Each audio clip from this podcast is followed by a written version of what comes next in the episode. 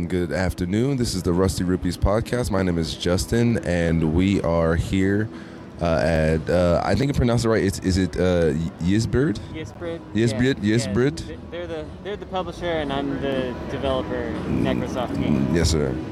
Um, and so, uh, if you can, just uh, please introduce yourself. I'm Brandon Sheffield. I'm the director of Necrosoft Games, making Demon School right now. Uh, and uh, if you don't mind me asking, uh, how long have you been working on the game? It's been like four-ish years, depending how you count, because we we kind of work on multiple games simultaneously. So, but I think four years if you condensed it. That'd probably be what it is, something like that. I try not to think about how long it's been because uh, the the answer is too long. Uh, so, would you consider this game um, like your baby, or where does it kind of fall in line in, in terms of uh, you developing it?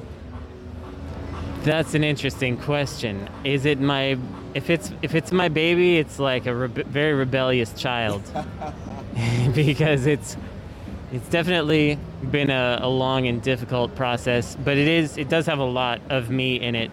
Like all the characters basically speak exactly how I speak, which is uh, for better or for worse. We'll see. A lot of really stupid jokes that came directly from my brain.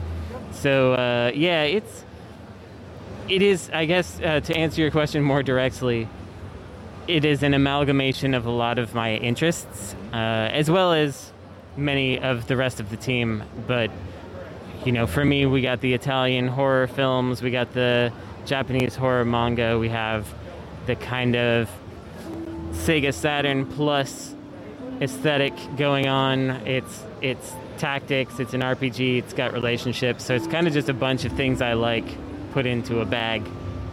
So, was there? Um, would you say there was a, a central inspiration that you can tie the development of this game to? I think the the main inspiration was me thinking I wanted to try to create a tactics system that used a very small number of clicks.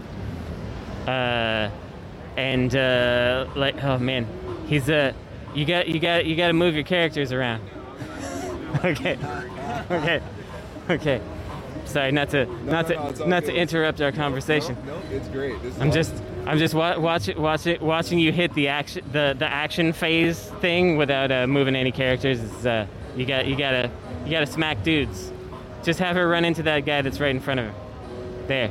Uh, okay. Okay. No, no, it's all, it's all good. This is great. Um, so yeah, I wanted to think of a grid-based tactics game where a lot of the busy work was taken out. Like in your traditional tactics games, not that there's anything wrong with them. They they have. Uh, um I like to play them, and they are their own kind of experience. I just want to do something different. But in a traditional one, you'll select a character, and then you'll select where they go, and you'll confirm it, and then you'll select where they're going to attack or defend, and then you're going to select what enemy that goes toward. There's just a lot of it's it's uh, it's kind of laborious in a certain way. I wanted something that was faster, more streamlined, and this is what we came up with where basically you select a character, they move only in straight lines or side steps, and they just go straight to their goal. And if they hit something, then they hit it with whatever kind of class effects they can use. And if they don't, they do nothing. So, yeah, that was the main thing. But then, you know, I was like, what kind of a game, what should it look like? What should it sound like? And I'd been watching a lot of Italian horror at the time, and it just felt kind of untapped. So uh, that's that's where that came from. Nice. Um, so, was there any particular inspiration of why uh, you chose like a high school setting? Well, it's technically college, Oh, it's college. Sorry. and so school is like, for a lot of people, it's the last time that they get to, either the last time or the first time or both, that they get to be kind of freely themselves and figure things out for themselves. Some people go to college and they're it's the first time they've been a, without their parents.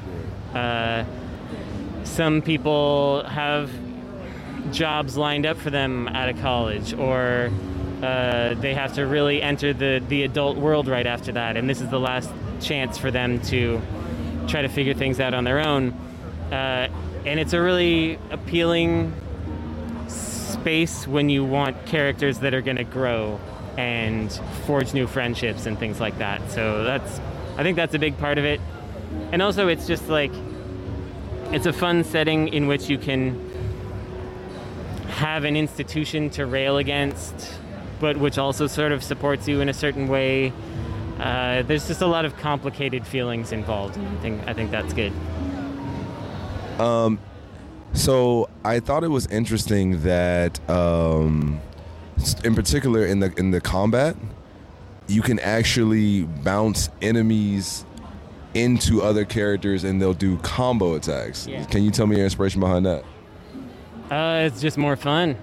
That's basically what it is. Um, you, uh, oh man, everybody's dead. Everybody's dead over there. Oh, Darren died. Ladies and gentlemen, Darren died. He died. Uh, okay, so the the combo thing is just it's it's part of like we got a bunch of characters that are working together, forging new friendships, and the combo thing kind of supports that.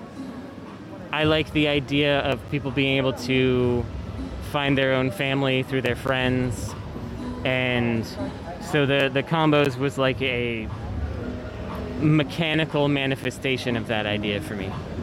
That that is amazing. Uh, again, uh, we actually did an interview earlier um, with another dev uh, who kind of said something, or, or had their game said something that that was uh, kind of hit close to home with us. Uh, so it's it's nice that even uh, even though I played this game like a year ago, like I know that this game will can relate to me in some aspect. So, but how does this game? And I know you kind of spoke on a little bit earlier. Maybe you can dive in a little bit deeper. But how does this game relate to you? Yeah, I I think for me it's like living in Oakland there's a lot of people that are disadvantaged that could use more help and do not receive it and the main people I see really helping are not like the administration, certainly not the police. Uh, it's like mutual aid groups. It's people that don't have that much money that are giving whatever they have to somebody else. It's people that are that just care about the place that they live and want to try to make it better. It's like smaller community groups that are trying to help each other out. And so that idea of mutual aid is kind of in this game, mm-hmm. and I guess that's how it relates to me because I, yeah, I'm born and born and raised in the Bay Area, and uh, yes, and and I care about it, and this was just kind of a way that I could think about like an optimistic potential future. Even though we got demons, we're fighting against all this terrible stuff. Uh, we can we can we can do it ultimately in this game. So So hopefully not to get into uh, too much detail about what we are potentially going to experience later on once the game actually drops. But what would you say? And again, I know we kind of touched on this, but what would you say would be the takeaway that you would want the players to have after they completed the game? I hope they can sort of feel some kind of sense of community, even though it's a single player game. Just feel that people exist that will support other people. Like, uh, my partner had a very strict childhood, and Pokemon was the first time anybody ever said, You can do it. and, like, that strikes me, of course, and I want people to feel that kind of thing from this, maybe, if they can. Yeah. So there are a lot of, like you said, there are a lot of kind of interactions between the characters, um, and the dialogue can probably go from pretty heavy to pretty light relatively quickly. Um, what would you say is, is there a lot of strife between each of the characters, or do they all kind of, uh, are they all friendly from the get, like, or is it like a developing relationship along the way? It's developing. There's definitely some strife earlier on. It's not like the worst, but there's there's you know there's people that are jerks. There's people that there's rivals. You know you got to have a good rivalry in something like this. But uh, people generally come around unless they're terrible, in which case they don't. But uh, yeah, it's it's not all it's not all fun and games, but there's a lot of stupid jokes throughout the whole thing. So so it's it's uh, it gets serious, but it's still stupid. Was there um, was there any maybe particular inspiration between the de- or over the design of the characters? Yeah, so each character, they're all ultimately descendants of demon hunting families, and most of them don't realize that. Our main character, Faye, does know that. Uh, she's the last practicing demon hunter in the world, but nobody's seen demons for 300 years, so all this st- stuff is kind of like lost on most of our characters. But they still somehow carry something from their long past ancestors, and that reflects in how they dress. So, Newt, for example, he comes from a long line of shrine maintenance people. uh, What, what do you call them? Like monks. That's the, pe- people that maintain shrines. Monks. Um, yeah, monks, shrine maiden type people. And so, you know, he's got like the beads around his wrist, and he's got this scarf that is kind of like a Tibetan wrap. But it just looks like a normal person wearing clothes. You wouldn't necessarily know that unless you looked into his background, and they they all have that kind of element to them. So our main character Faye, she's her clothing is halfway in between a uh, traditional Georgian, the country, uh, kind of outfit blouse and a kimono because she's she's like that's what represents this world is like in between northern Europe and Japan. So yeah, there's just a lot of a lot of little little weirdness in there, and sometimes we just put someone in in short shorts because we think it's funny.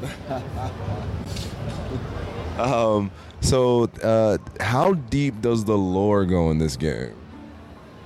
It goes pretty deep in my brain. Uh, as for how much of that is revealed in the game itself, uh, we'll see.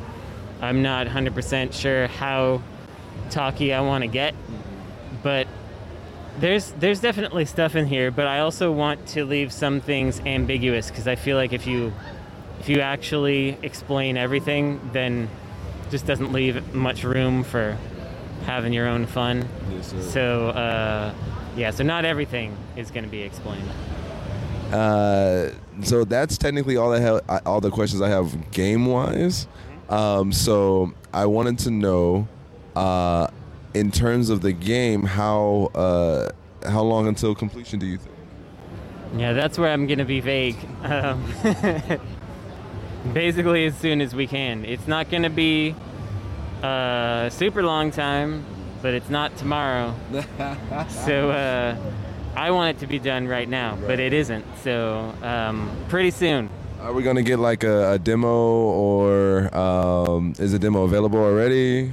Yeah, there. We've we've put out one public demo. We'll do another relatively soon, and at some point we're gonna do a next fest, and we'll see what kind of demo that is.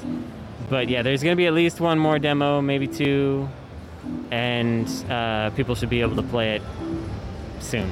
Uh, where will they be able to play it? When the game's finished, it'll be on Steam, Xbox, PlayStation, and Switch. Uh, all right, last and uh, clo- any closing thoughts uh, to the listeners out there about your game, and you know potentially having them play it. uh, Wishlist Demon School on Steam. and if you get to play it, I hope you like it. I hope it uh, resonates somehow, even if it's just it looks neat, or it's got fun mechanics, or it's got cool music. Anything that you take from it, I'll be happy with. Sir, thank you so much.